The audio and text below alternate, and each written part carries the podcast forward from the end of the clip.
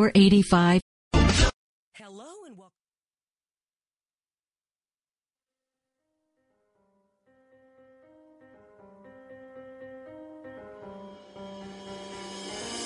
Welcome to Red State Talk Radio.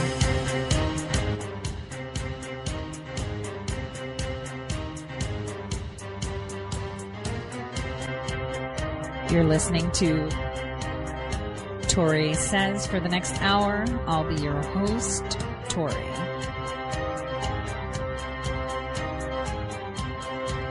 We'll be discussing news, foreign and domestic, unfiltered news.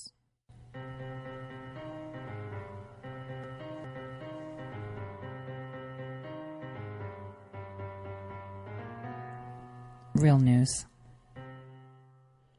Welcome everyone to the Tori Says Show. I'm your host, Tori.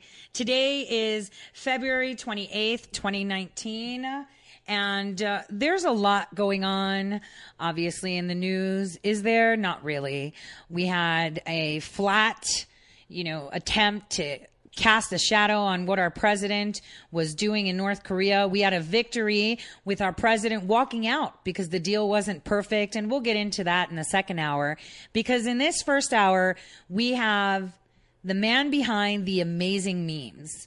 And, you know, we'll discuss what memes are. You'll get to know uh, the man behind the memes that is changing the way people communicate ideas and situations and our uh, political climate um, with some humor and facts, of course. Um, so, with no further ado, Carpe Donktum is with us here. Welcome to the Tori Says Show, Carpe. Hello. How are you doing? I'm doing great. How are you? Well, I'm doing pretty good. Uh, we we may we may have some some problems with a crying baby, but I think we'll be all right. Oh, it's it's always a pleasure to hear crying babies, and you know that might be a trigger for Democrats because apparently infanticide is something that should not be illegal in our country, right? Well, obviously not. Obviously, you know, I, I thought that uh, it was was it what 2013 that Gosnell went to prison for uh, stabbing uh, live babies from botched abortions and killing them and letting them die. Didn't we just send a man to prison and calling him a monster? But now we want to make it okay. Well, you know, we've uh, we've come a long way in the last two decades here. You know, uh, yeah, the Gosnell thing, and then uh, you know there was assisted suicide before that, and there's people talking about that now too. But um, I mean, I don't see much of a difference between killing a baby and euthanasia. So. Exactly. I, I agree. I mean, I just saw an article uh, somewhere where a man for uh, dragging a shark uh, out of the water and, you know, helping it die that was attacked is going to jail. Okay, so we're protecting sharks, right? but right. not live human babies. I mean, this is pure insanity. You can't make this up. Um, so let me ask you a question. So memes, of course, are a way to, um, for people like myself that have a short attention span, and many people out there, we all have ADD because we're so st- overstimulated. But um, memes are a way to convey a message with um, um, more, uh, I would say, impact. Pictures with words or small moving videos or repurposing videos with added um, soundtracks and words uh, to convey a message a lot more effectively. I mean, what, I mean, have you been doing this for a while? Like, how did you decide, you know what, I need to make these memes? Because my favorite one is the uh, Bugs Bunny one. Right. That was that was one of my first, but uh, you know, memes are they're a visual representation of of uh, culture and all of that kinds of that kind of realm there. You know, and it's it's an easy way to convey a message. Um, it's really quick. I mean, just a, an image can, you know, the the old adage that uh, a picture's worth a thousand words. Well, I mean, it's it's very true. You can you can pack a lot into just a small little package there, and uh, spread ideas, spread humor. Uh, anything you want to spread, you can do it via memes. But um, I've been doing it, I guess, for, since the middle. Well, I guess right towards the end of uh, the election, 2016, is when I kind of started doing images, and then I started doing videos. Um, the middle of 2017.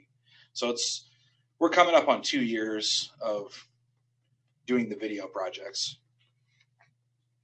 Well, I certainly enjoy them because uh, even though uh, the, you know we're you're really telling a tale that is nefarious. Actually, uh, you know um, that meme with Bugs Bunny and you know the head exploding of you know um, was was nefarious, really, because it's showing how you know the the mainstream media is propaganda. I mean you're sending these strong messages with humor that that allows someone to once they see it to actually reflect. Um, kind of like your state of the union one. That was incredible because when you put it in that perspective you can actually see just how anti-american just how you know upset they are that hillary clinton didn't win you know, and and the right. president was making 100% sense. Like what American can be against what he was saying? Right. The the the visuals of uh, you know there were someone said that you know this was a it was an altered video. Yeah, well, yes, of course it was altered, but um, the reactions that people had in those video in that video, they were all real reactions to just completely normal things that Trump had said. They weren't reactions to crazy things. They were just, you know, run of the mill things that if Obama had said the same thing, they would not have had that reaction. So, despite the fact that it was taken, some of them were taken out of context, the context remained the same because they were all reacting to just normal things and having that adverse reaction because it was coming from Trump. I have to say that it's pretty incredible because you know I I was watching it from many points of view. I was literally at the gym running and I never ran so hard. I was so pumped with I mean, I think he should just be giving speeches like that all the time because then it gets my pudgy butt on a treadmill running really fast because I was so excited. But there were like tons of different channels on the wall, you know how the gym has it, right? And I could see different aspects and yet I was listening to it in my earbuds through uh, the Periscope on Twitter. And, you know, to see, like, for example, Bernie Sanders frowning when he said America will never be a socialist country, I was thinking, why wouldn't they applaud it? Right. You know, well, and, you know, that one wasn't taken out of context. That was, but when he said that socialist thing, that was, that was a, that was in context reaction. Him sitting there just kind of, you know, grinding his teeth and, yeah. and, and being upset Right. I mean, I, I, was I was shocked, but you put it so nicely and so well, and we saw REM demanding, you know, this, and it was all fair use. And I, you know, it still boggles me. Why did they just censor the president? Well, and you know, um, not I haven't heard anybody really talking about this, but the the second video that he put up, the one that uh, had uh, God or not God God Bless the USA on it. That one has been censored on mobile. You can't watch it on mobile. You can only watch it on the web. So censorship, censorship, censorship, right? I mean, this is this is our First Amendment being attacked everywhere. I mean, people are arguing, well, they're private platforms. Well, are they really? I mean, Twitter and Facebook are instrumental. I mean, there's been tons of articles being written uh, that were written back in 2008 on how uh, Barack Obama was elected because he used social media. And this right. is how he beat McCain. So how are they private if they're being funded by institutions like DARPA, right? To uh, see how they can skew conversations. I mean, there's a, the, I mean, that's, that's on there. People can actually go look it up that they got a big grant, Twitter did, from DARPA to see if they can install sock puppets that they used to call bots, right? They used to call them sock puppets to drive the conversation with this Bradley Manning slash Chelsea Manning story. Right. Well, you know, the other thing is, you know, I'm I'm no I'm no lawyer, uh, so I'm not going to pretend like I know the ins and outs of everything.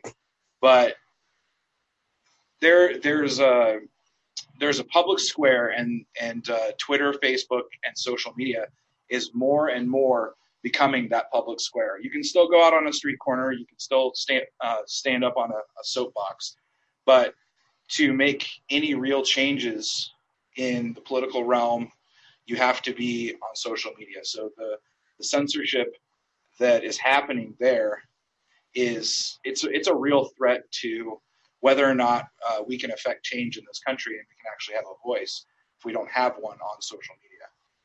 That's true. And you know, memes, um, I mentioned this uh, uh, yesterday on the radio, and I've mentioned it before, are a vital component of how we can communicate undetected. Because, like I um, inch back, you know, I'm a huge TV movie buff, right? I love my TV programs. If my husband's angry at me, he'll threaten me by, I'm deleting your DVR programs. yeah. That's that's that's like the marriage thing. You know, married couples know this stuff. Like your Grey's Anatomy is done for.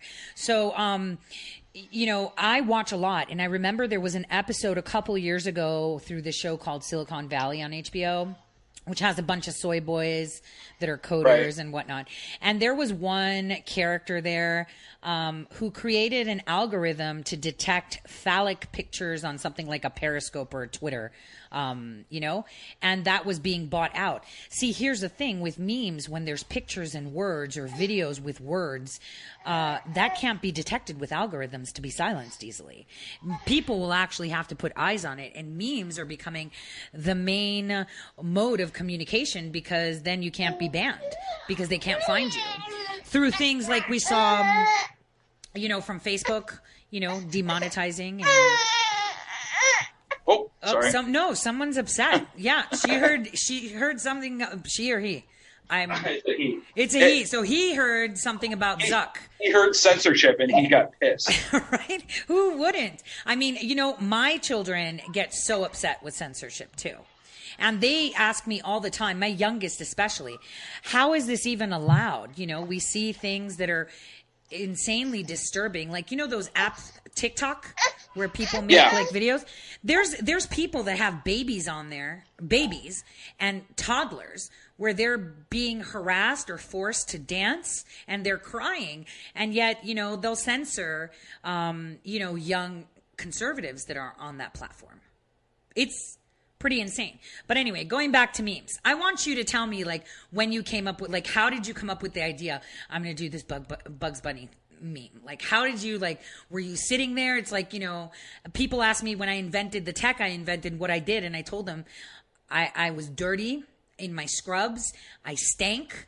I had crud all over me, and uh, my kids were gone, and I was eating Doritos binging in front of my TV, wondering, you know, when is this going to end? Like, I was sad, and this idea came. Like, what was your situation? How did you decide? Well, um, you know, oftentimes uh, ideas just come to me. It's, it's just random. You know, I like you said, uh, you watch lots of movies and lots of uh, TV and things like that, and that's really where most of my inspirations come from. Is a lifetime of watching movies, and um, you know, I, I have a library of of scenes and clips in my head, and then just you know, something will will strike me. You know, I'll see something on TV, uh, news related, and just immediately think of what it reminds me of in a movie somewhere, and then that, that's I just go from there. You know, add the add the content to the the context. You know what I mean? Yeah, and it's very effective. I mean, all of us know Carpe Donktum. We follow him on Facebook, on Twitter. We've seen him retweeted everywhere. And I know that you're um, working with culture now, um, you know, doing more, which is great. I love it. I love uh, that was a love. That was a love response right there. right. That was yes. Love. Exactly. That was love. Um, so uh, I'm I'm thinking like, what's the next step? I mean, we're doing all these memes. What's the next step? How do we use those for 2020? How do we use those to drive conversations? You know, and and how can people participate? Because there's a lot of people that make memes. There's soul memes. Um, uh, right. You know, I love her memes. I really like the dancing memes she does. Uh, Yeah. you know, those are those are excellent. The cheerleader one with Maxine and Hillary just blew my mind. Um, I, I watch that sometimes when I just want to laugh. Uh, so I, I was thinking, like, what is the next thing? I know with culture, you guys are coupled together. What's the next thing here? Well, you know, um, it's it's really just about continuing to do the same thing. We're winning that war, I think. Um, the hold on one second here. Well, we are winning that war, definitely. We all know that. And he's about to take that war where I've been there, um, you know, with my young children while I was going through medical school and, uh, you know, teaching classes online as a TA. But we are winning this war and using memes and using uh, images and videos to push through a message when we're constantly being silenced. I mean, look look at how many people have been banned and eradicated from all social media platforms only because they speak up against the narrative.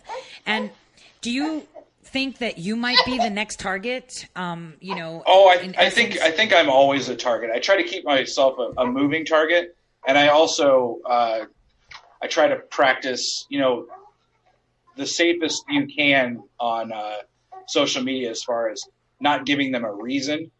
You know, knowing where that line is and staying staying on one side of the line. You know, I, I don't try to censor myself, but there's ways of saying what I want to say without opening myself up to just uh, you know an easy thing. You know, threatening somebody online. That's that's an easy way for somebody to just say, you know, we're we're done with you now. You know, you're done. So there's there's a there's a lot to be said for uh, when you're on social media, crafting your tweets, your your posts, all that kind of stuff in a way that it can't be brought back on you, but you still say what you want to say. If that makes any sense. No, that makes 100% sense. You know, because eh, but but let's be honest. People like Laura Loomer didn't say anything that was threatening. They Right. I mean, there's you know- there's obvious cases where that doesn't work, uh, where they just want to get rid of you, uh, and they will. But generally, I mean, they have to. You have to really be a thorn in their side for them to to just say we're just banning you and we're not telling you why. And you, we've seen that happen a few times, but uh, specifically like just yesterday with uh, Jacob uh, Worrell, that got uh, however you say his name, but uh, that got banned, banned. for the bot thing. Mhm. Like that that was a that was a clear violation of the of the rules of Twitter, but it's a, a rule that's never enforced. So there's there's two sides of that coin there. That yes, uh, they use the terms of service to ban him, but they also allow it to happen everywhere, and they don't ban those people. So you you can still fight and fight alongside people that are you know quote unquote legitimately banned from social media uh, because the rules are not applied equally to people all over the web. We have uh, people like, um, oh, what's her name? The which the one? uh, Liz what- who was banned. well the uh, the one that was uh, held up the head. What's her What's her stupid name? oh, Kathy Griffin. Ca- We- Kathy Griffin. You know, you know. Carpe, we need to put her on a billboard together. We need true. to work on that together. We should do that. because she loves that publicity. Yeah, but she didn't get banned, and that was a direct threat. Right. Like she's still tweeting today. So um, if if you can't get banned for and and never actually apologizing, but holding up the severed head of the president, um, and you can't you're not banned from social media, and you never apologize, and you blame it on the guy that that you held his head up. Um, I don't know what is a more clear cut case of you should not be on social media anymore. Okay, so you talk about, you know, the fact that they said Jacob Wohl had like alternate profiles or whatever, right? Right. And this is why. Well, let me give you an example that no one talked about, and this is great because I know um, culture works with Jacob, right? Here's Yep. an example, and you know, you guys can he can use that, and I'm saying it on air so everyone can like. There's something called um, Medi Twitter. You know, so us nerds, doctors, uh, medical researchers, we use that. We talk about. Usually, med students use that, right? Eugene, we- you know who he is, right? Right, The guy yeah, that the- sued the president. I'll tell you what. Me and him met. The triggered doctor. Right. So me and him met over 10 years ago in his lab at his hospital, right? Where I was touring um, right before a TED talk that I was giving. And I was asking him, Your research is great, but why do you have to use fetal tissue? Right? Why are you buying dead babies to, you know, progress your thing? So we had, we, you know, he spoke down to me saying, well, you're not a real doctor because you don't practice. And it's like, okay, fair enough, clown. But here's what he did. here's what he did. He used an alternate persona on Twitter, and this is well documented on Twitter, pretending to be a girl to get his girlfriend jealous. Right. So he, everybody knows that he had, has and had multiple profiles on Twitter. He's verified and yet he still lives on the internet. You know, if you're going to apply the rule, it's got to be fair. And if you're Right. applying it to Jacob, why not him? Because he's got tons of them, and he was he was uh, called out all over Medi Twitter. You know, everybody in the medical community knows what a joke he is. That's why whenever he tweets and I find him, I'm like, hey, is this you talking or your alternate girlfriend, your fake girlfriend? Because that's what he did. He was using like fake profiles on Twitter to boost himself. I am not, I kid you not, he has multiple of them. So why is Twitter just picking on Jacob? And then, you know, well, you have the well, crasher you also have to uh, take into account that a lot of a lot of celebrities, whether they're Twitter celebrities or whether they're uh, you know Hollywood celebrities, they use services that uh, add followers to them. You know, the, they'll pump their follower count up with a bunch of bots. You know, there's a reason that you can go from having no followers to having a 100,000 followers in an evening just by paying some money to a service. Now, that that's a separate issue as far as uh, how they can actually find those things and you know the feasibility of whether they can keep things like that from happening. But that's something that they should be banning as well. But that's not being banned. I mean, if you go look at, at one of those Twitter audits, you can look at a celebrity and like half of their followers are known bots. So, I mean, No, no, no. You make a great point because someone someone turned around to me that was a celebrity. I think it was like a couple months ago um, when I was um, when I was you know using Twitter more and said, "Who are you to talk? You only have like you know 900 followers." And I'm like, "I have 900 followers, but I have engagement. You have half a million, and you get one like on your post. right, exactly. You know Uh, that means ha- mine are real followers. Yours are fake." How many times have I have I gone through and uh, looked at a at a profile that has uh, 500,000 followers, and every single one of their actual posts has like two or three likes and maybe a couple of retweets. Yeah, you don't like that either, do you? Yeah, my my my fans are actually writing right now. Let the baby speak. Let the baby speak. Yeah, because uh, you, you, what you're saying is 100 percent true. Uh, remember Ben Sasse? Uh, was it was it Sasse that did it? Where he um no, it was Swalwell. Where he had like this live thing, and it was just the CNN guy watching him, and he has like half a million followers, but nobody was watching him. Right, he had like retweeting him. 28 people on the on the stream. Right, and it's like yeah, he he goes live and and uh, and only 28 people want to watch, and they're probably all news organizations watching anyway. Right. Um. Uh. So everyone, we're coming closely to a break. Please feel free to DM me all your questions you may have for him on Tori underscore says on Gab or Twitter. Um. And uh, Carpe, it's at Carpe Donktum, right? Yeah, all one all one word. So it's Uh, C A R P E D O N K T U M. Am I right? Correct. Oh, I did that off the top of my head. So that's Charlie, Alpha, Romeo, Papa, Echo, Delta, Oscar, November, Kilo, Tango, Uniform, Mike. And he's on Twitter. He's on Facebook. You need to follow him. You can send questions. Mm, And now, before we get into this break, I just wanted to ask you uh, because that is a question that has come up. Uh, are you planning anything like super awesome with this whole North Korea thing um, and this art of the deal where our president, for the second time, walked out because he wasn't happy with what was um, trying to be pushed back? Are you planning anything? Yeah, I, I rarely plan. Um, I, I usually uh, react to what's going on. So if I see something funny or some way that I can uh, put a dig in there, um, then I will. But I, I kind of, you know, I've been watching what's going on, uh, but I tend to, unless it's a viral thing, I tend to kind of marinate on it a little bit for like a few days and then uh, I'll come up with something. But there will probably be some sort of North Korea video at some point here. Well, that's how artists work, right? We're inspired, we find something funny and do it.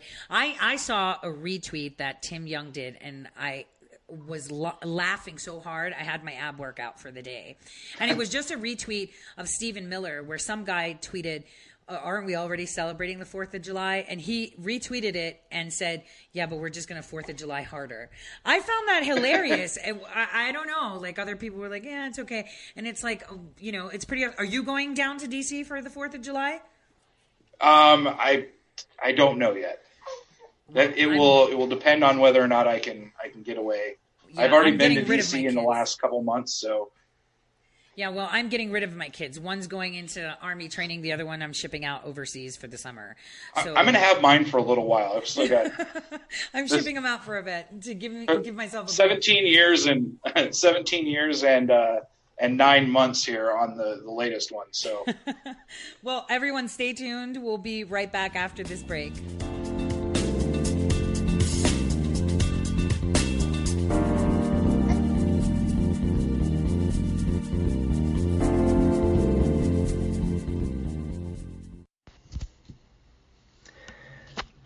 Hello, my fellow patriots. My name is Michael Flynn Jr., and I am the proud son of General Flynn. Your support of the last two years has been incredible and will never be forgotten.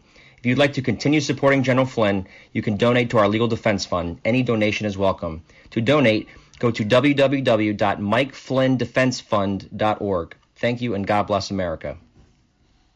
How did you become addicted? A friend? Were you at a party and someone said, hey, try this? Then you got the cold sweats and started shaking. And the more you did it, the more it didn't work. So you switched to the needle. Now you're a train wreck. Drinking, drugging, broke. Your family hates you. And you hate you. Get out of your hell on earth now. Call the Detox and Treatment Helpline today for immediate help.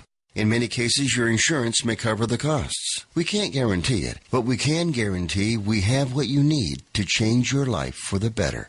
Pick up your cell phone and call right now. 855 700 2978. 855 700 2978. 855 700 2978. That's 855 700 2978. Guaranteed life insurance with no medical exam. Sounds great, right? Even better, your rates will never increase and benefits will never decrease.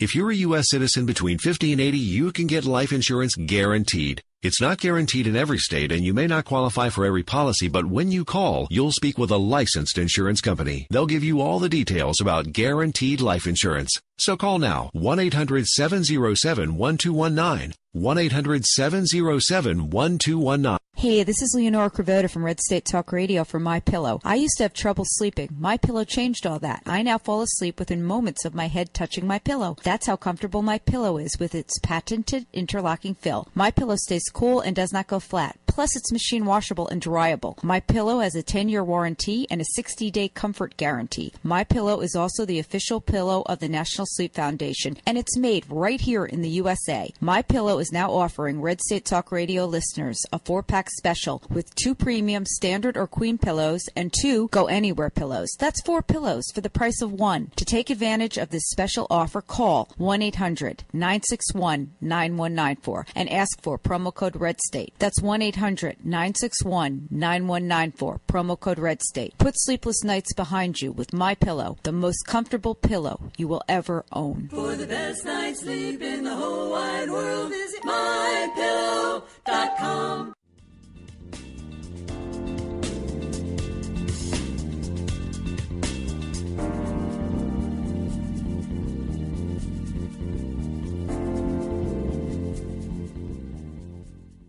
Welcome back to the Tori Says Show. I'm your host, Tori. Remember, we're always here live 12 to 2, Monday through Friday. Then that's 12 to 2 Eastern Time. You know, follow me on Gab, Twitter at Tori underscore says, or, you know, find my latest in depth pieces on uh, ToriSays.com.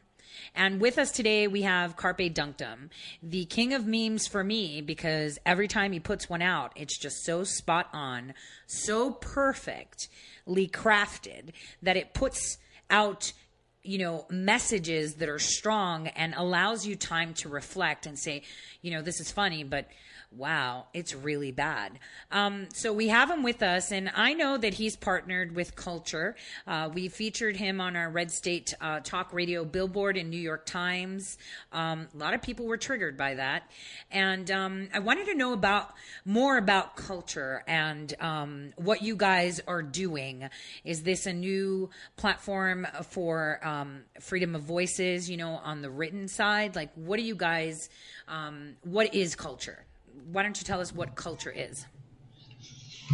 All right, there's going to be a, a baby crying in the background, but we're all right. Uh, that's okay. We all see. This is the thing. Everyone uh, of my listeners have children. Everyone adores life, and they're totally against infanticide. So we're all game, and we will allow the baby to provide our elevator music as you speak. well, so culture is uh, it's devoted to showing the story behind the story. So the uh, influencers in uh, popular culture. Wait one second. Does the baby yeah. want to come to the microphone? We can bring the baby. No, I, he, he's he's being soothed right now. Not not very well, but he's all right. okay. We'll give him the platform. I'm more than happy to. he's he's very tired and he needs to go to sleep. See, so. that's the thing. Um, babies, it, it, just like Jim Acosta, you know, don't know what they want. Do they want this? Do they want that? We have to tell them, you know, what the right direction is. Speaking of babies, right? Right. Well, so, I mean, they have to cry themselves out a little bit too. It's it's their exercise. So you know, Jim Acosta gets his exercise in when he goes and cries at the wall, and. Uh, you know, then then he's good for a couple weeks. I mean, I'm sure he'll find something else to cry about in a week or so. Yeah, we saw him crying in uh, North Korea. Oh my gosh, they didn't, you know, let us there. Oh, he didn't want White House press, so we don't talk about, you know, Cohen. And it's like, why would you go to North Korea where we're talking peace talks and whine about not being able to talk about the pony show that Congress is putting on? Right? That's just insane. And then he's like, oh, I didn't get a question, but Russian state media did, China state media, and Sean Hannity trying to say that what Sean Hannity is state media too. I mean, right. You know, what a baby. Uh, he's the one that took the White House to court because he was told to get out because he can't follow rules. Um, so, uh, so anyway. Let's get back to well, culture. To, to your to your question, culture is is trying to provide a voice to people that have been silenced on social media, but also to provide a counter story to the hit pieces that come out in BuzzFeed and uh, come out in CNN and Daily Beast and any any uh, you know socialist network you want to talk about, um, but providing the stories that they won't give you, the context behind things, give you the um, the story of just what they do in their daily life. You know, it's a it's sort of a TMZ style uh, look at people on the conservative end. And we also cover, you know, there's there's people that we cover that um, some people might not think are conservative enough or whatever, but you know, we're giving them a platform um, to speak and to say what they want to say. Right. And that's and that's and, and that's necessary actually, right? It's actually necessary to be able to tell the stories that the mainstream media doesn't want to talk about and talk about the real news because for some reason we do see a lot of congestion where even people that are conservative, right?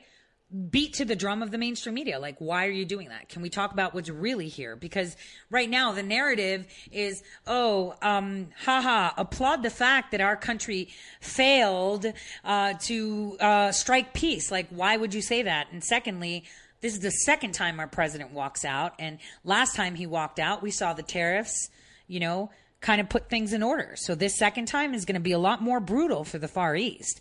But they're applauding failure. Like it's it's like why would you applaud failure and peace? You know, the real news is talking about things that others don't. And like you said, a TMZ spin on it is is pretty hot too. I I I like that. That's that's well, interesting. You know, surprisingly, I, I saw earlier today. Um, I would never agree with Ted Lieu or whatever his name is, the congressman, but he also came out and said that why is this uh, Trump fail hashtag going? I mean, why why are we applauding?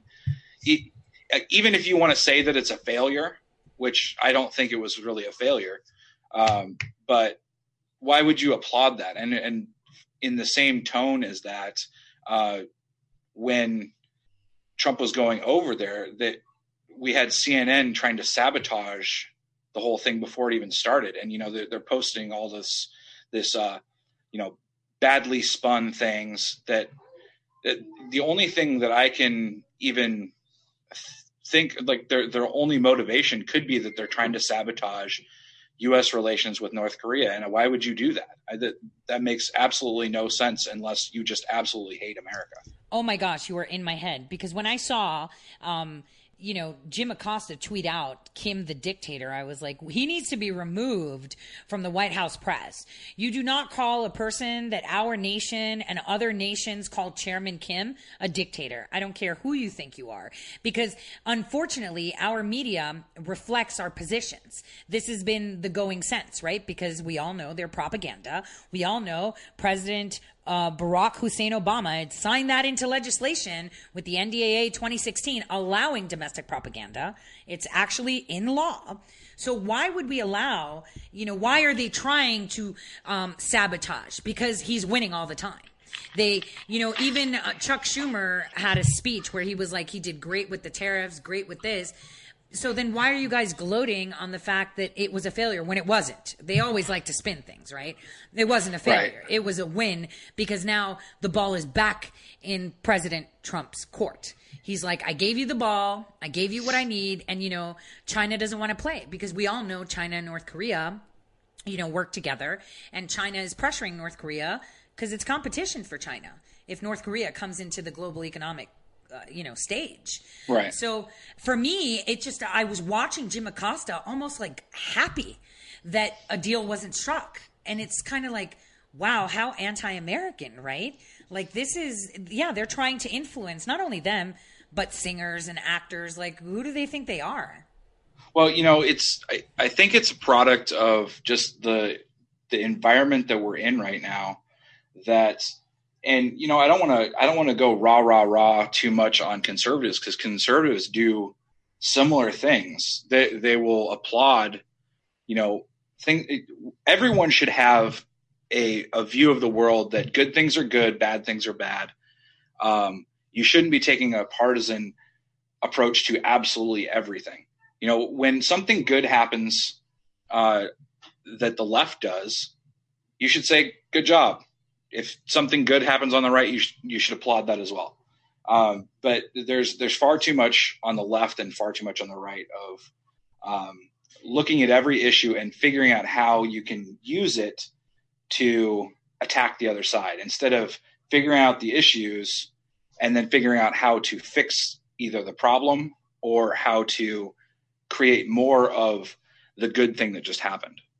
Exactly. And, you know, I consider myself a conservative centrist um, uh, because, you know, let's let's look at Venezuela. People people on the left are saying, "Who are we to go in there? Why are we doing this?" And it's kind of like, "Wait, stop we've been doing this. We did that to the Middle East, didn't we?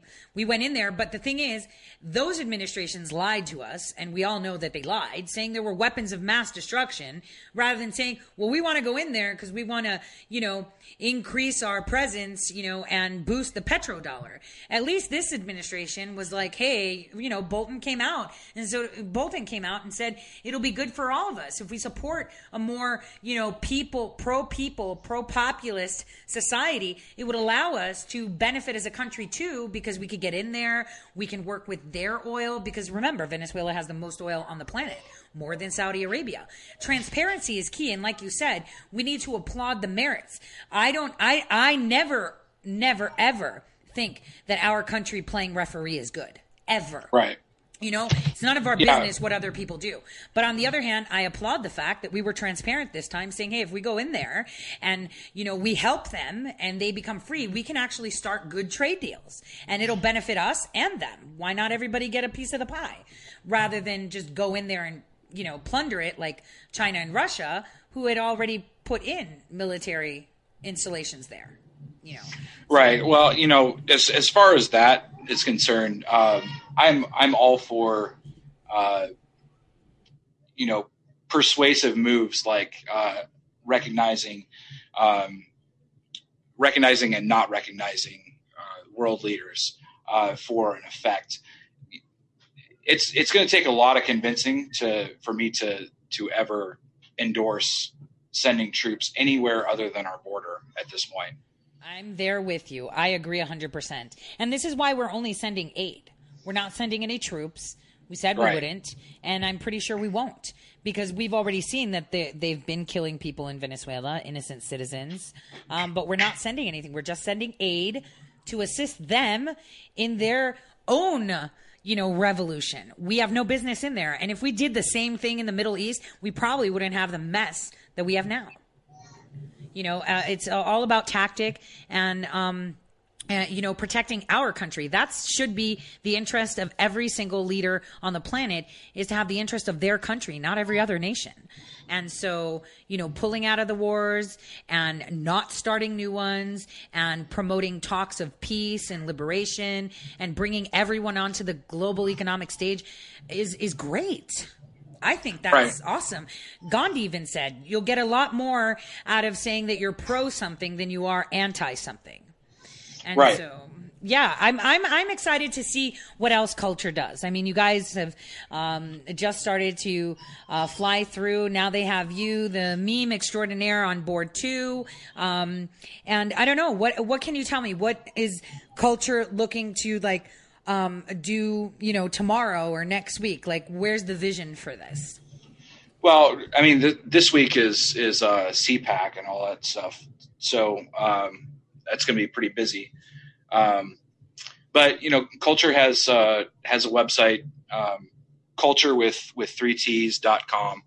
Um, they're going to be, or we we will be doing um, more of the same. Uh, but there's there's podcasts and things like that that have joined. Um, CJ Pearson has a has a podcast on there. Uh, there's we're going to continue to go up and up and up and expand. Um, I, I think that we have had a very aggressive strategy as far as expansion. We've moved. I think we're only in the 90 day phase right now, and uh, we've already got like six platforms, a website. Um, we're getting recognition all over the place. Uh, we have key key influencers that are that are uh, liking and sharing our content on the on a daily basis. So, uh, who knows where it will go? But hopefully, it will it will uh, become very very popular, and that's where people will go to to get their content for the day. Yeah, and if it's like TMZ style, which you know all of us have that that that that hidden side of us where we troll Perez Hilton site and TMZ for like dirt, right? If this is something you guys are going for, um, that's going to tap into a market if it's political, you know, like you say, TMZ style, um, that's completely different, taking it with another Right. spin. I find Well- that interesting. yeah, it's it's not all political. Um, you know, like I said, it's the stories behind the stories. It's um, it's oftentimes uh, what people are just doing. You know, uh, the only time that that somebody like Jack Posobiec or or uh, Mike Cernovich gets any airtime is when when they've quote unquote done something wrong. You know, so you're you're not seeing any stories about uh, this is what this is what they're doing today. This is what they did yesterday. You know, this is something cool that they did. This is uh, a, an exclusive video of them meeting, uh, two people meeting together. You know, talking about things, stuff like that. Right. So obviously reporting stuff that are good news too, because we're missing a lot of that, right? No feel good stories, uh, no, you know, progress that isn't controversial. Uh, we're not getting a lot of that. There's no, you know, there's no coverage of that. And that's something that we're missing. We are missing that. Uh, you know, these stories that aren't being told. That- I find that interesting. And, um, you know, I'm, I'm excited that you guys have, you know, Cernovich I saw on Instagram. You guys are on Instagram too. So I saw him giving you guys a bit of an interview with his awesome hair, like he likes to say. right. Um, so that was really great. Um, and I loved what you did with the billboard, where you put Oh, yeah. the little triggered part. That was incredible. Right. I'm just saying. And we did get a lot of heat again from the Daily Beast. you know, why are they And so They uh, they wrote a, an article about us too uh, this week. But it's it's incredible. It's like you know, f- you know, prov- provocative moves, right? Um, push people to think. Right. You know, you don't change anything by being meek. You change things and you have people listen when you provoke. And unfortunately, that's the way it is because you have to cut through the noise. Because if you're meek, you just get lost in the noise. The more you provoke, kind of like your memes, they provoke Right. thought. They're provocative. You're using things that, you know, people have seen, I don't know, like, um, like Fight Club, right? Right. you know, uh, you know, I was I was talking on um, WFYL, uh, which is Laura Ingraham's old station, and I was like, you know, it would be great to see, uh, you know. Facebook, you know how they're censoring people, and they're like, "Don't talk about Facebook." It should be like, "Don't talk about Fight Club," kind of thing. Right. That when they when they said that phrase, I was like, "Yep, that's what I'm thinking of." Like, you know, rule number one: don't talk about Fight Club. You know, Right. and um, these these are these are things that we need to interject into our news feeds, our social media, because our AI profiles are now us. And, Right. And you know what you're doing is incredible because you're cutting through that noise using very familiar music or sounds or just video and the way it is being put together to provoke and have someone stop and say, "Well, hold on a second. What is this really telling me?" Because when you look at a painting or you get a video clip, you know, like you said, like the, like they always say, a picture is a thousand words, right? It, And and and and the beauty is in the eye of the beholder, and the interpretation is in the eye of the beholder too. Um, so that is one way of saying that memes are now the way to cut through the noise and provoke thought. And um, the more mainstream we take it, like with billboards where you're not supposed to be on, right?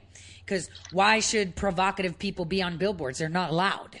Because Right. you know that's that's exactly what you know my radio station is doing. We want to give a voice to the silence. We want to ensure that we provoke, and you know, culture's provoking too. And- Well, you know, I want to I want to call out to um, to everybody listening that um, you know I get questions a lot about how do you do what you do, how do you what do you use, what how do you create these things? I could never do this. You know, could you do this thing?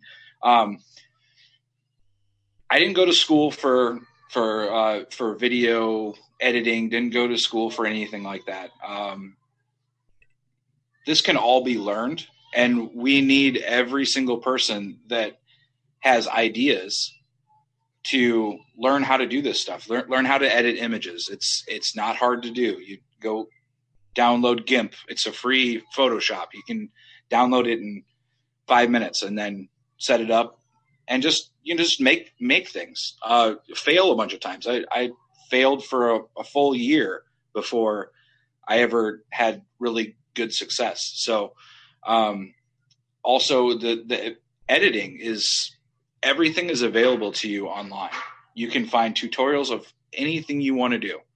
Um, there's there's free software out there to edit videos. There's free software to do the same kinds of things that I do. There's paid software that's really not. It's like twenty bucks a month, and it's the best software you can get.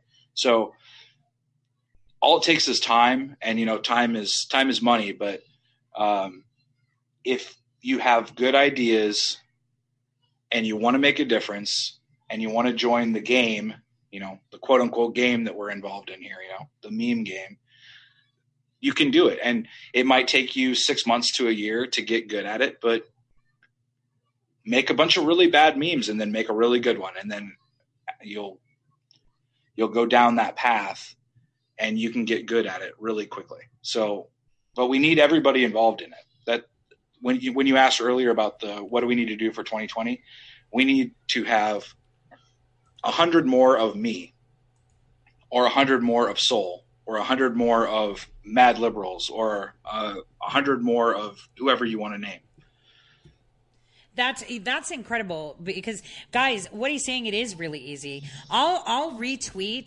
um, I'll put out on my tweet some really old gifts that I put together. Um, one was with you know that famous gif where it's like that toddler on her back kicking her feet.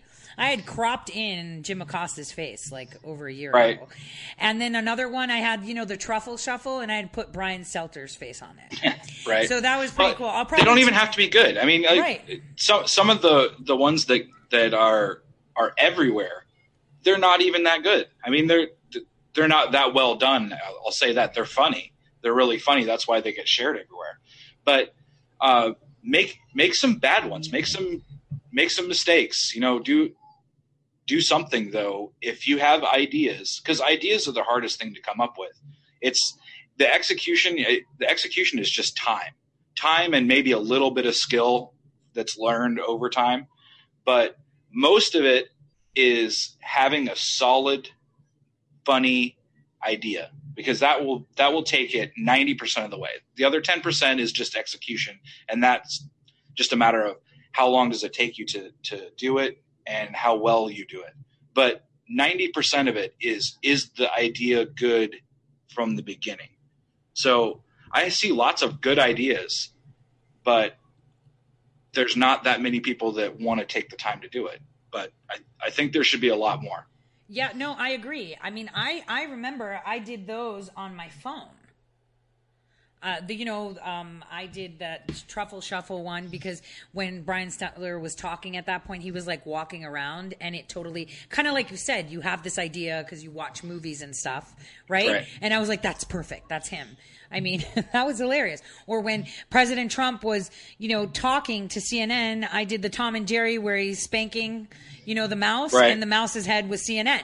You know, these are funny little captions, but they tell you a lot because they tell you exactly what is relevant. So, um, because we only have how did time go by like this? Okay so we only have like two and a half minutes. I want you to tell everyone where they can follow you um, you know what next steps are you know and again yeah reinforce. People need to join the conversation and cut through the noise. Provoke um, use your creativity use your voice because this is the only way we dictate our vote is our voice but our voice needs to be heard so that other people can see why your vote is going this way or that way. Um, so d- take it home, Carpe.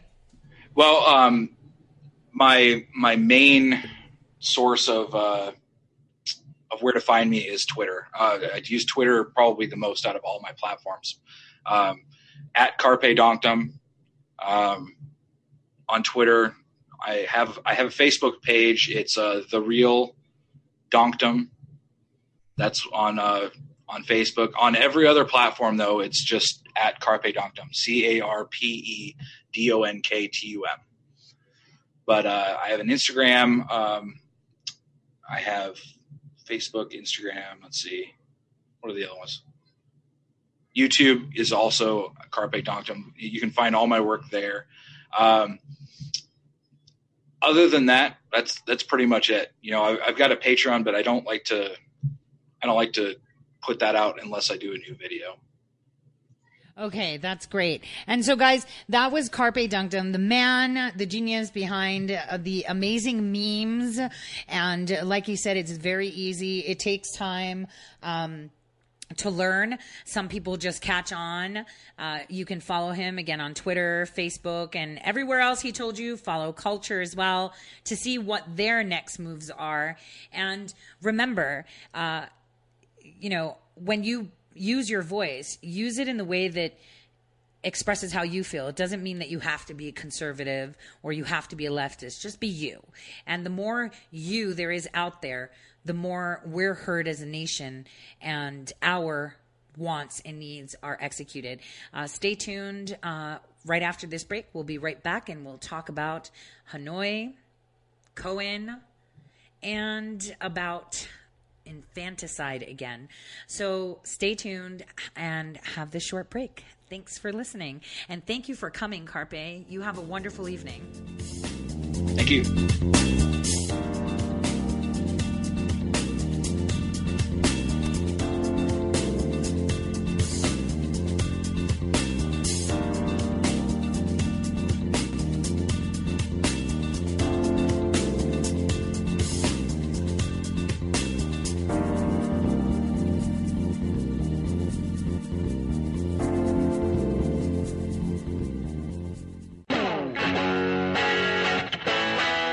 Hello and welcome. Hello and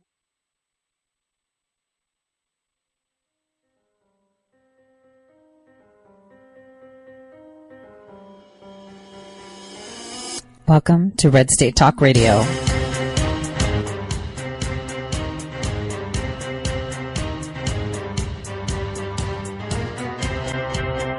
You're listening to Tori Says for the next hour. I'll be your host, Tori.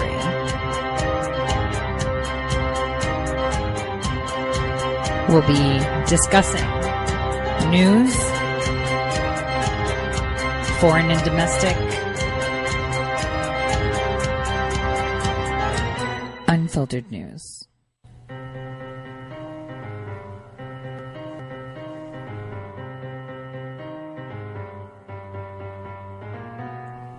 Real news. Welcome back, everyone, to the second half of the Tori Says Show. I'm your host, Tori. Remember, always here, 12 noon to 2 p.m. Eastern Time, Monday through Friday on Red State Talk Radio. Now, you can follow me on Twitter and Gab at Tori underscore says. Uh, or just find me on ToriSays.com. Uh, I'm always open for emails and DMs. My my DMs are always open. Try to respond to all of them at once. Um, I usually on the weekend uh, because I've been very transparent about it. I always put set time aside on Saturday mornings with my morning coffee to troll the Library of Congress. And when I'm done with that, I usually respond to a lot of emails and questions. And um, you know, your comments and emails always provide me ideas about what to talk about. So, to, so in this half of the hour, I want to talk about just retouch on infanticide and the insanity of it. Um, quickly, just skim over this Cohen pony show, which was, as we all know, um, a pony show. And then we're going to talk about the panic going on a global scale. Trudeau is in hot water, and thanks to Rebel Media for putting it out, we're going to walk right through that because Canada's PM is under a lot of scrutiny. And there you see a more socialist nation because, you know, they claim socialism is good, but wait till you guys hear what we have to talk about on Canada. Always in my second half, I always have my lines open. You can phone in at 215 Top Talk. That's 215 867 8255. Well, not always because sometimes, you know, I'm not that technically. I can code, mm, so, but I can't sometimes work with all these windows. I'm, even though I'm a woman, I'm supposed to multitask, right? Because my super uh, nuclei, you know, behind. I've explained that, right? Biologically, women are more um, equipped to multitask, but I guess, you know, I'm failing in that. So let's start by um, understanding what happened at um, in regards to Hanoi. Let's start with Hanoi. I just want to play a clip uh, from the uh, presser that uh, our president put out with Secretary Pompeo after he cut the meeting short. And I'm so glad, like a boss, he walked out. If you're not going to do what I say 100%, we don't have a deal.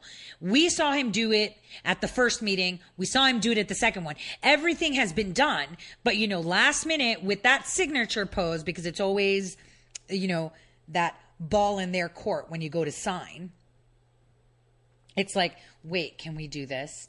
And this is where he's like, no, we already agreed. This is what we're signing. And I'm not signing anything else. And we're not changing anything else. And obviously, China influencing. Remember, just like the president said, Russia isn't the problem. China is. Because imagine how threatened they are knowing that North Koreans now can penetrate the, the economic stage. Their labor. They have products they can offer. And that's competition for the Far East, and the Chinese don't like that. And, you know, um, Scott Adams actually made a great comment on his show this morning, which was, you know, President Trump has been talking about this for over 30 years about how the Chinese eat our lunch. He's been saying it, been saying it.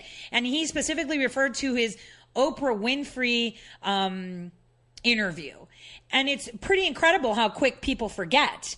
You know, our president is in his domain. He knows what he's doing. He knows exactly what he's doing. He knows exactly how to strike a deal. And the way it works is take it or leave it.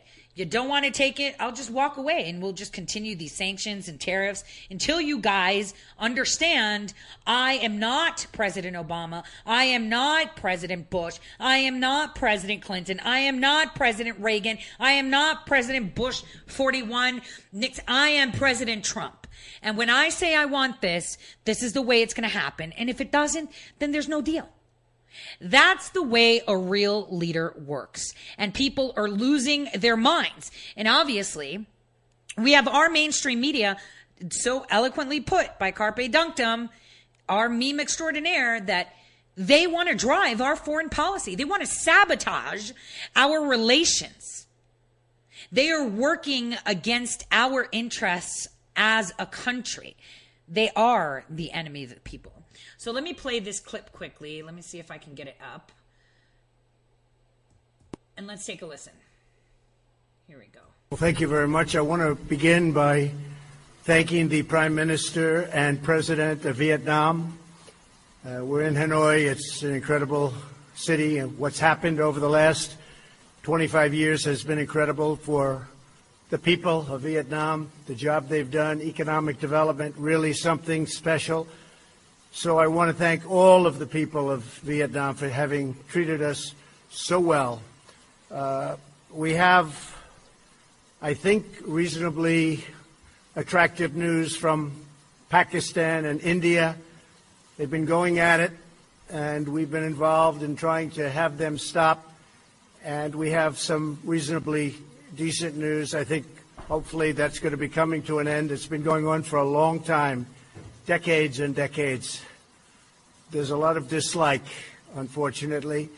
So we've been in the middle trying to help them both out, see if we can get some organization and some peace. And I think uh, probably that's going to be happening. Uh, we have Venezuela, as you know, has been very much in the news, and we're sending supplies. Supplies are getting through a little bit more. It's not easy. It's hard to believe somebody would say, let's not do it. What difference would that make, except it's great for his people to let it get through? But we're sending a lot of supplies down to Venezuela. People are starving to death. And you would really think that the man in charge currently would let those supplies get through. Uh, we are getting them into some of the cities and some of the areas that need them the most, and it's not an easy job. It's very difficult, actually. On North Korea, we just left Chairman Kim we had a really, uh, I think, a very productive time. We thought, and I thought, and Secretary Pompeo felt that it wasn't a good thing to be signing anything. I'm going to let Mike speak about it. But we literally just left. We spent pretty much all day with uh, Kim Jong Un, who is uh, he's quite a guy and quite a character, and uh, I think our relationship is very strong.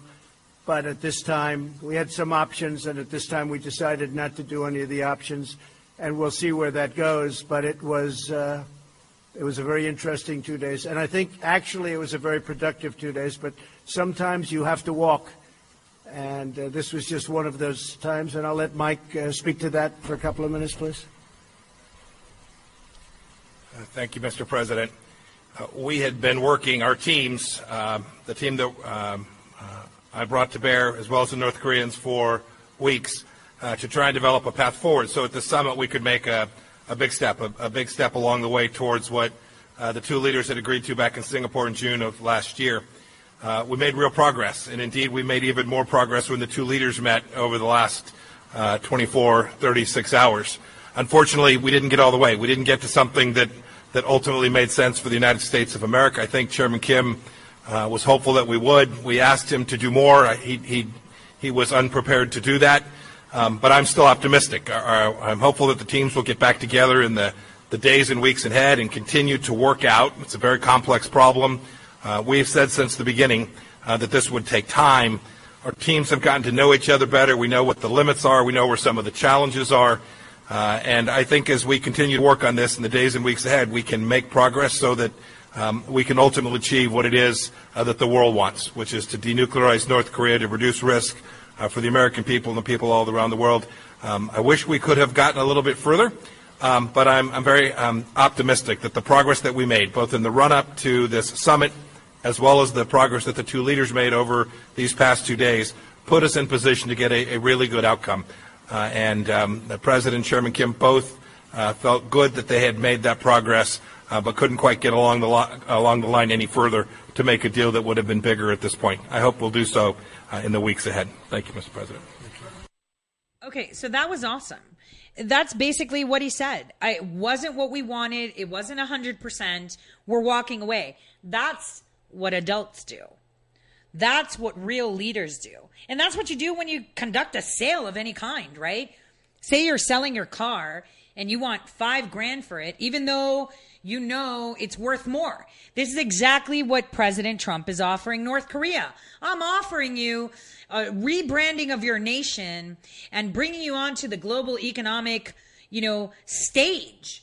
Why are you not seeing the value in this, the future of it, rather than being, you know, out all alone, secluded, with everyone looking at North Korea and their nose shriveling up?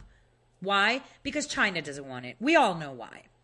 And for any conservatives out there that are like, oh, you know, because uh, I've heard this, oh, why would North Korea denuclearize? You know, what would, uh, you know, give any assurances? And this is exactly what the Chinese are saying. What assurances does Kim have that, you know, our country won't, you know, promote for a regime change? First of all, right, that can't happen. Unfortunately, the dynasties of the regimes in North Korea are well embedded in their culture, so that can't happen. Kim can actually go down in history as the liberator, the new breath of fresh air for North Korea for this structured change. So why would you ever take him down? That makes no sense. It gives him all the kudos so that when he exits at the end of his life, he'll be known as the guy that changed the face of North Korea and brought them into the 21st century, joining ranks with big powers, big economic powers. So, anyone pushing that story, I'm sorry, you're doing it wrong. Now, in regards to, um, you know, our president going out there and advocating for peace, we had a lot of, uh, you know, showcasings going on and posturing by the left, you know, obviously by bringing in who? Cohen to speak. And so, you know, I literally listened to the first few minutes and then I couldn't when he was like, he's a racist. It upset me. I was like, I can't even listen to this clown anymore. It's done. Uh, so I was extremely done listening. I was like, you know what? I'll just see some clips on Twitter or uh, Facebook and go from there. I'm going to play one of my favorite clips uh, from yesterday from our rep Jim Jordan, who was the boss and called him out. But I'm also going to play a clip that, you know, a lot of people haven't heard. So let me play this clip once I get it loaded, where he literally uh, spoke to Cohen. This is a 20 second clip. Just take a listen to this. Hold on, let's get this started. I spoke to Mr. Schiff about Hold on, topics. Let's go, let's go back. I got eight seconds. I got eight seconds. Um, what did you talk to Mr. Schiff about? I spoke to Mr. Schiff about topics that were going to be raised at the upcoming hearing. Whoa. Not just what time to show up, actually what you're going to talk about? The gentleman trying to respond. So this goes back to what I said when they announced that he's going to be coming in and talking. He knows he's going to jail. We all know he's going to jail, and he's going to jail for stuff he did that had nothing to do with Russia collusion. Remember, his other clients are also going to go to jail, and those are the Podesta brothers. And you know, a lot of people are talking about um, Felix Sater. Guys, the dude was a mafia guy. I don't even want to give him credit you know, he dabbled in real estate. He's a mobster. And of course, he penetrated the Trump organization. Every single real estate Mongol in New York City had some cross, uh, some paths cross with our president because our president was the real estate tycoon. He sold, he was in a room, and I played that clip a couple weeks ago, right? He was in a room selling a specific property, and that's why everyone turned up. And instead, he sold them the whole West Bank. And you see the properties that are there now.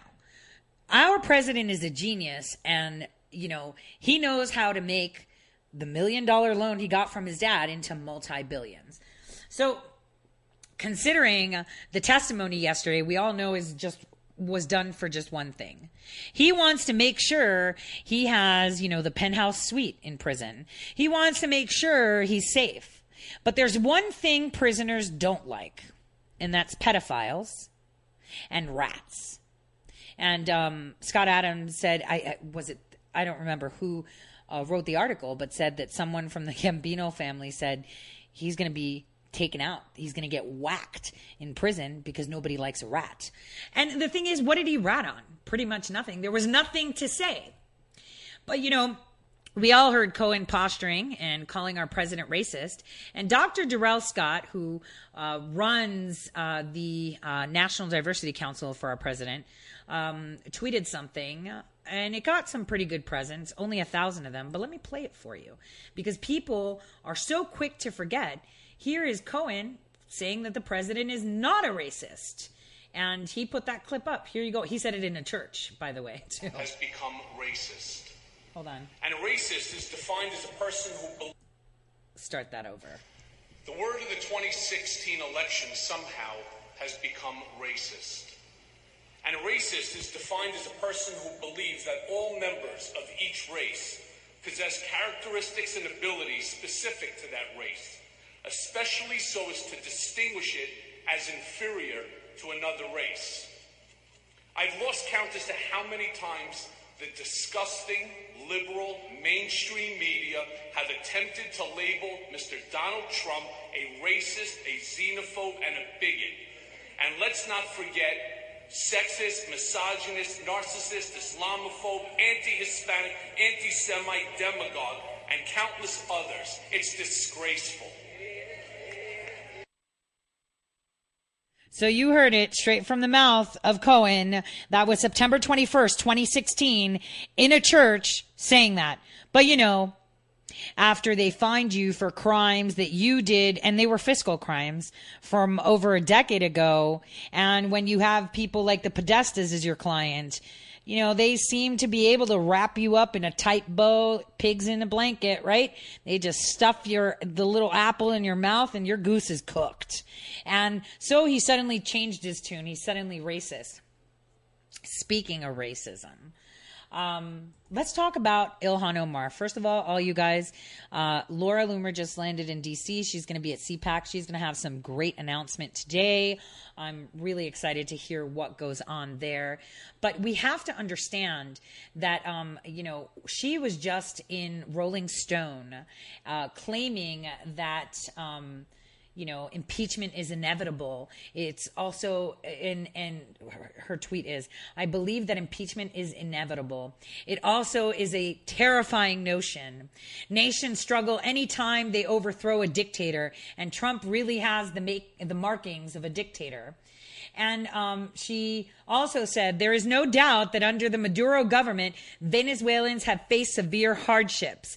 But the interventionist stance and threats of a military action by the Trump administration threaten only to fuel more violence, chaos, and instability. In essence, this woman is saying that our president, our president, the president of the United States, is a dictator, but Maduro, who's actually a bona fide dictator. He's actually a dictator. He's setting aid, food, and water on fire. He is killing his own people, shooting them in the streets, women, children. He is a dictator, is actually the victim in this. This is who we have in the house, guys. Uh, someone that is unapologetic for anti-Semitic comments, someone who is pro-Sharia, and someone who is calling our president, the president of our nation, a dictator while sympathizing and saying that Maduro is the victim. And she also said, um, also, I married my own brother to eventually have the right to express this opinion. um, in an undertone. But we'll get to that because that married my brother story, married someone, didn't marry someone, then I married someone, went to college, didn't. You guys aren't following it through. This woman said that with her husband, she split in 2011, right? and that he left the country and went back to the United Kingdom. Well, that's funny. How does the university say that he stayed in the country until 2012 studying at the university? She is lying. She's constantly lying, obfuscating her past. She was teaching at the University of Minnesota as a nutritionist educator. How did she do that if she didn't have a degree? Because she was teaching before she went to college. She lied on air saying that her professor who taught the terrorism class is on CNN, doesn't want to mention his name. The guy has never been on CNN, ever, and he sent me an email confirming that. All lies and lies because unfortunately, guys, terrorists don't just wear suicide vests, right? With all the bombs. They don't all hijack planes.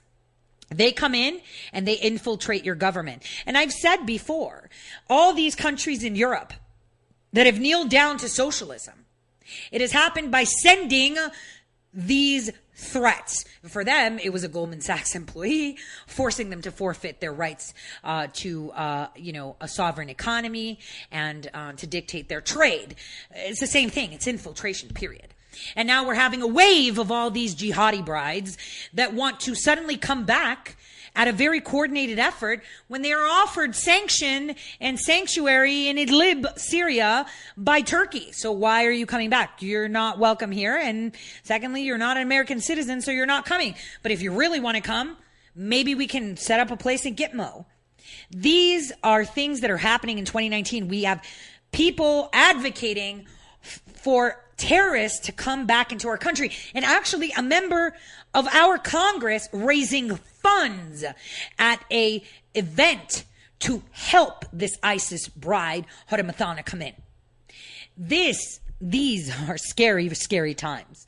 We have the mainstream media trying to drive our foreign policies and our relations across the globe. That would include all these insane, uh, you know, actors and singers. But when you see it from another perspective, like I said, you need to watch the movie Wag the Dog. If you do anything this weekend, rent it. Watch it. It'll open your eyes to see 1984 wasn't the only one that explained it to you. This one shows you the mechanisms behind it and how easy it is to do. So we've got mainstream media slash entertainment industry all working in concert to sabotage any progress that we have to becoming independent because we've been dependent, interdependent with all these nations for a very long time. We have people in our house elected into Congress that want to eradicate us. They want to annihilate us. They want to blow us up. And some people will say that's extreme. Well, wait and see. All I can say is stay tuned. We have FBI and intelligence communities that are working against our interests, that have been working against our interests, that our president is trying to purge.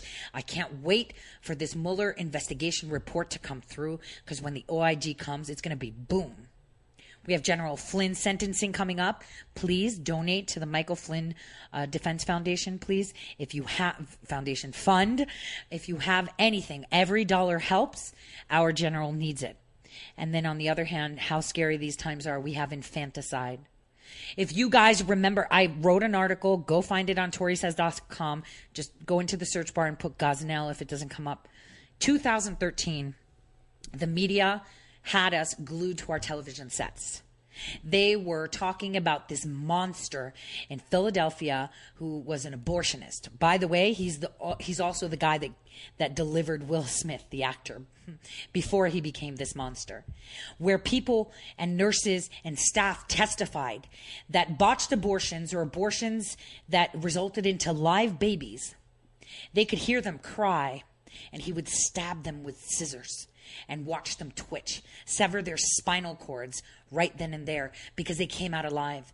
This guy was sentenced and painted as a monster. And of course, President at that time, Barack Hussein Obama, made no comment on it. Of course he wouldn't. This man is now serving a sentence for killing infants that were born alive. And yet we have a party right now advocating for this to be legal. If anything, all of you should be out there tweeting, Gosnell is the poster child for the DNC because exactly what they're advocating for, the killing of innocent lives, is what he did and went to prison. So what are they going to do? Make sure that you can kill a baby? Then why did he go to jail? It is illegal. This is disgusting. It's 2019. And uh, like I said earlier today, you know, we have a man that's going to jail for dragging a shark out of the water, you know, that was stuck there and letting it die. He's going to jail for a shark. And we can't save babies, guys. This is incredible. Think about it. If you, uh, uh, you know, kill a puppy that's ge- that gets born, you will go to jail, but not a human being. But you know what? I'm okay with that because I want the president to write an executive order because with that executive order, they will fight it and it will go to court and then it'll get appealed and it'll go to the Supreme Court. And guess what? Infanticide goes hand in hand with Roe versus Wade. And that is their nightmare.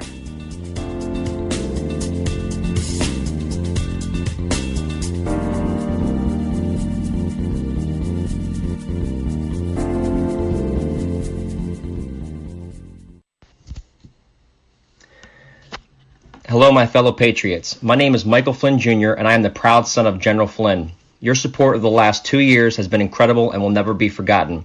If you'd like to continue supporting General Flynn, you can donate to our Legal Defense Fund. Any donation is welcome. To donate, go to www.mikeflynndefensefund.org. Thank you, and God bless America.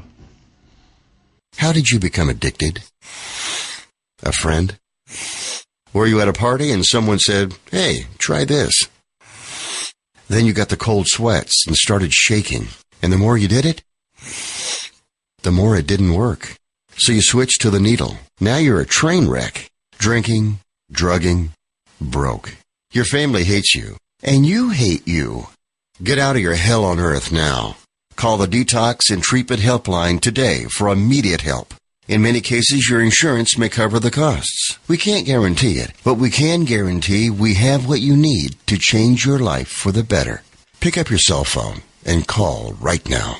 855 700 2978. 855 700 2978. 855 700 2978. That's 855 700 2978. Guaranteed life insurance with no medical exam. Sounds great, right? Even better, your rates will never increase and benefits will never decrease. If you're a U.S. citizen between 50 and 80, you can get life insurance guaranteed. It's not guaranteed in every state and you may not qualify for every policy, but when you call, you'll speak with a licensed insurance company. They'll give you all the details about guaranteed life insurance. So call now 1-800-707-1219. 1-800-707-1219. Hey, this is Leonora Cravota from Red State Talk Radio for My Pillow. I used to have trouble sleeping. My Pillow changed all that. I now fall asleep within moments of my head touching my pillow. That's how comfortable My Pillow is with its patented interlocking fill. My Pillow stays cool and does not go flat. Plus, it's machine washable and dryable. My Pillow has a 10-year warranty and a 60-day comfort guarantee. My Pillow is also the official pillow of the National Sleep Foundation, and it's made right here in the USA. My Pillow is now offering Red State Talk Radio listeners a four-pack special with two premium standard or queen pillows and two go anywhere pillows. That's four pillows for the price of one. To take advantage of this special offer, call 1-800-961-9194 and ask for promo code Red State. That's 1-800-961-9194. Promo code Red State. Put sleepless nights behind you with My Pillow, the most comfortable pillow you will ever own. For the best night's sleep in the whole wide world, visit mypillow.com.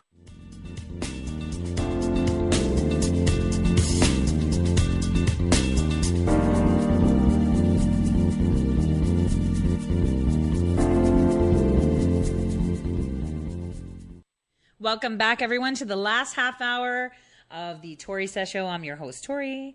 Uh, remember always Twitter, Gab, Tori underscore says, and always here on Red State Talk Radio, Monday through Friday. Now, I told you about this penetration, this insane environment our country is in, right? And before I move on to Canada, because we really need to talk about Canada, this is going to blow your minds. We should talk about the fact that Twitter is sending messages to many people. And yesterday, you know, obviously it made the news again that Michelle Malkin was sent a message from Twitter that she's her um, tweets are violating Pakistani law.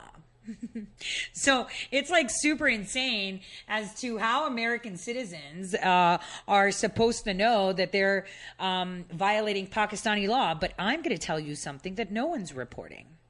Here's the di- here's the deal. If Pakistan has filed a complaint with Twitter against you for something you tweeted, you better know you can never travel to Pakistan. You're on a blacklist. Now, this comes to me from my source, who I've been working with for over three years, to get a copy of the passport that Barack Obama used to enter Pakistan, putting it right out there. I have been on this. I'm still trying to get a copy of it because he lived in Pakistan and he used a passport that did not say Barack Hussein Obama. And all of you can sit there and say whatever you want. I'm telling you that's real. And so my source told me every single person that the Pakistani government files something on it, like Michelle Malkin, can never go to Pakistan. You're barred. You're not allowed to enter. Just so you know. You're put it on a wanted list and you will be tried if they catch you. And you know what? I wouldn't suggest uh, traveling to places like Goa either, or you know other places of India, because they'll kidnap you and put you across the border. That stuff is real. It's happened, and those of you that have served know exactly what I'm talking about. So, here's where we're going to get into the deep of stuff. You know, a lot of people like to talk about our president and what he's not doing, but you all have to understand that the 2016 elections were incredible because he gave a breath of freedom, encouragement, and uplifted the world with his candidacy and with his win. He won a rigged election. He is constantly being attacked, and people all over the world are revolting. People are understanding that all their air quote, democratic republics, democratic countries, democracy first countries, even Greece, which is what? The birthplace of democracy are really socialist, soft socialist nations. They're pushing into this socialism. They're under a totalitarian regime right now. This is a global epidemic other than those that are under communist, you know, bona fide communism, you know, with dictators like Maduro, etc. But here's the thing. Um, Trudeau is in a lot of trouble Trudeau was caught gagging people. Now, who's Trudeau? For those of you that don't, you know, um, you know, follow global politics because you know if you want to see how your country's doing you compare it to the global scale and if you guys i know it sounds really lame that i keep saying it when you look at your politics your country's politics what is more prominent like you know how you can like um pull up a map with Twitter Twitter hashtag hot maps, you know, where they put like, you know, here's where everyone's trending this and that. Well, step back and pretend you're on the moon and look at what we're talking about and then compare it to the rest of the world. Now, Ezra Levant put out a great thread. I tweeted it out this morning. I'll tweet it again.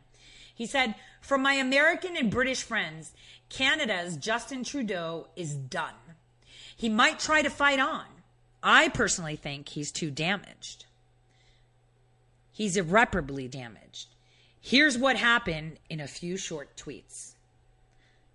Trudeau was detonated today by his former Attorney General, Jody Wilson Raybould, Canada's first Aboriginal AG. She testified in Parliament in meticulous detail how Trudeau and his staff tried to get her to drop criminal charges against a corrupt company that he liked. totally, totally, totally, totally aligns with exactly the collusion, the corruption, the fourth unelected government here. How many companies do they cover up for? Or shall I say people? Let me keep going. She refused to bend the law for Trudeau's crimes, but they didn't stop. Trudeau, his chief of staff, his principal secretary, even the finance minister, they met her 10 times, phoned her 10 more, trying to get the charges dropped. She wouldn't. So Trudeau fired his AG. The story leaked out earlier this month, but it was all anonymous sources. So the story about her getting fired for not wanting to prosecute a company for crimes that was aligned with the Canadian Prime Minister and their interests. Ding, ding, ding. Clinton Foundation. Ding, ding, ding. Podesta Group. Ding, ding, ding. Hollywood. So it leaked with anonymous sources. The former AG herself didn't say a word. She was bound by attorney client privilege because she was the AG and cabinet confidences. So because she was the AG, the top lawyer for her country, they exercised attorney client privilege. Wait a minute. Let's take a hiatus here. Didn't we have Kelly Armstrong, who is a great guy, and I consider him a friend, who was just elected into Congress in my state of North Dakota, who questioned Cohen yesterday about attorney client privilege. See, everyone laughed about it, but that is a real thing. This is where you see Kelly Armstrong's words in action. She was the AG. She was the lawyer to the prime minister, lawyer to parliament, lawyer to everything in the government, and she was bound by attorney client privilege, even though her ultimate job is to what? Protect Canadian citizens to do what? Prosecute against those that commit crimes against the Canadian citizens, but attorney client privilege is trumped. So props up to Kelly Armstrong, and this is where you can see it. So that being said, right, she was effectively gagged, he says. So Trudeau was the only one talking. kind of sounds like mainstream media is the only one that can be heard. And this is why Red State Talk Radio and myself have, you know, taken on the task of cutting through the noise. And we would urge everyone to do the same. Cut through the noise because the mainstream media is just the deep state talking. That's it. So he goes on to say Trudeau took advantage of her enforced silence, remember, attorney client privilege, to claim she supported him and everything was fine. So he said she supports him and everything's fine because she wasn't allowed to talk because of attorney client privilege. After all, when he fired her as Attorney General, he appointed her to the minor post of Veterans Minister. So she was the Minister of Veterans Affairs, right? When she heard him say that she supported him and his comment, you know, about how she's fine with it, and when she heard him make that boast, she quit as Veterans Minister. She quit her job. And he was shocked. And he goes on. Then suddenly, Gerald Butts, Trudeau's right hand man, and Ezra nicely put an old picture where you can totally see that, you know, that theory going around that Trudeau may be the love child of Castro. Totally, I can see it. And he's wearing really ugly sandals too. Ugh. so, anyway, so his best friend in college resigned, claiming he had done nothing wrong, right? So his best friend who was his right hand man, resigned, even though he said he did nothing wrong, which was curious, right? So it looked like a compromise. So Butts left, and Wilson Raybould met with the cabinet and the caucus again. So she met with the cabinet, she met with the caucus. And so what happened was Wilson Raybould still didn't say anything publicly. She didn't attorney client privilege. Remember, something that Cohen threw out the window and during his testimony said, well, you know, I gave everything to Mueller. And it's like, oh, look at this. An attorney general of a country whose uh, primary job is to do what? Protect the citizens of Canada was bound by attorney client privilege. But, you know, in America, the fourth branch of the unelected government, you know, that tells us what to do, throws that out the window and people laugh about it. Good job, Kelly Armstrong. I can't keep saying that enough. So, um, under pressure, right? So here's what happened. She didn't say anything publicly, but she hired a retired Supreme Court justice as her lawyer. You know, smart people get former attorney general, attorney general candidates, and Supreme Court justices to be their lawyer. That's what smart people do. And so um, he advised her on what she could say. Under pressure, the liberally dominated Parliament committee invited her to testify. And Trudeau grudgingly waived some privilege. He's like, nope, nope, nope, privilege this, privilege that. You're not talking about it. So she testified today, which was yesterday, last night, in very great detail. Exactly who pressured her, exactly how and when. She dropped names, including Prime Minister Trudeau himself. And, you know, she made a statement, and I'll open that up and read it. Let's pull that open because it's in the nationalpost.com backslash news backslash Canada. I'll tweet it out after the show so you guys can read it. It's pretty incredible. So her statement is is is just insane. So she goes on to say the full text of her opening say, Thank you, Mr. Chair and members of the Justice Committee, for providing me the opportunity to give extended testimony to you today. I would like to acknowledge that we are on ancestral lands of the Algonquin people. For a period of approximately four months between September and December of 2018, I experienced a consistent and sustained effort, right, by many people within the government to seek politically uh, to, to seek to politically interfere in the exercise of prosecutorial discretion as my role as attorney general of canada in an appropriate in an inappropriate effort to secure a de- deferred prosecution agreement with NSNC Lavalin. These events involved 11 people, excluding myself and my political staff, from the Prime Minister's office the Privy Council office, and the Office of the Minister of Finance. This included in person conversation, telephone calls, emails, and text messages. There were approximately 10 phone calls and 10 meetings specifically about SNC Lavalin that's L-A-V-A-L-I-N, uh, that I and or my staff was a part of. Within these conversations, there were express statements regarding the necessity for interference in the SNC Lavalin matter, the potential for consequences, and veiled threats if a DPA was not made available to SNC were done.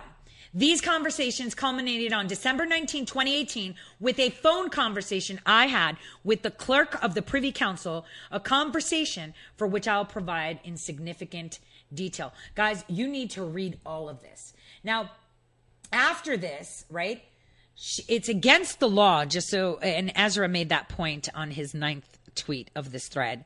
It's against the law to pressure the attorney general to obstruct criminal prosecution. You know, we see that. Do we not see that, guys? Did we not see that with the FBI? Didn't the attorney general of our country, Loretta Lynch, obstruct a criminal investigation with her tarmac meeting. Can you guys stand on the moon and see how everything happens globally, not just here? Can we see this now? Are we seeing this? So he quoted Canada's criminal code and said that there's a 10 year prison term for that. And the last detail he added is Jody Wilson Raybould's father was an Aboriginal activist who butted heads with Trudeau's father. Here they are bantering. Bill Wilson tells Pierre Trudeau that his daughter Jody wants to be PM one day. Maybe she will be. So there's like a, vid- a video clip of that. Guys, do you understand what's going on here? Justin Trudeau had an interest in this company. You know, what do you know? Maybe this company is kind of like a Clinton Foundation, right? Maybe it's kind of like a Uranium One deal having done. Who knows, right? Maybe it's like a Haiti, you know, organization Look at what he did. He invoked attorney client privilege, something that Cohen never invoked and is obliged to invoke, always invoke, and gagged her. He even had the audacity, even though he was one of the people threatening her, and he's the one that fired her because she refused to breach her oath and her duty to, you know, execute and to do her job. He told her, don't do your job. You leave this company alone. And she said, no, I took an oath. My job as attorney general is important and I stand by it. And this is not happening. He's like, they're my friends. He pressured her. And not only did he fire and gag her, right? But then he was going out in the public knowing she couldn't say a word, saying she's fine with it. She's totally game with it. She's all right. She agrees with me. She she supports me. And stuck her in the veterans. When she saw that, she was like, you know what? I don't need this job. I quit. This is all coming down. This is how a socialist nation works. They gag you, they maim you, you know, they drag you through the dirt, they call you names, they block you, they silence you, right? This is how they work. Canada is crumbling, and you know, maybe we should start advocating for a northern border, um, unless this kind of gets fixed. But we have to understand that what our president did was give a breath of fresh air to these people, to give them the power around the world, not just Canadians, not just the French, not just the Germans, the British, but to give them a voice. To give them the, the empowerment that they should speak up. And this is how democracy. He made it clear when he spoke at the UN that every single leader out there should have one interest in mind, and that is the interest of their own people. Not what your neighbor's doing, not what your friend is doing, not what a nation, you know, 7,000 miles away is doing. What is in your country's best interest? It doesn't matter how it looks. It doesn't matter that we have clowns like Acosta gloating that peace was not achieved. What person in their right mind could do that? That is beside me. And anyone that applauds, ha ha, it didn't happen, is dumb, especially if you're an American.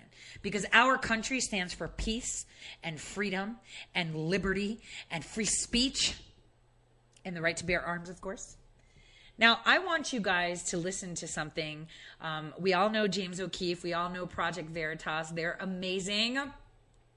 Really hoping that soon I can have them look at something that I'm looking at too. Um, but we want to talk about Facebook. We want to talk about how Facebook said it fired a leaker for participating in a conservative bias stunt. So they're calling this a stunt, guys. It's a stunt. It's a stunt. No, it's fact. Take a listen.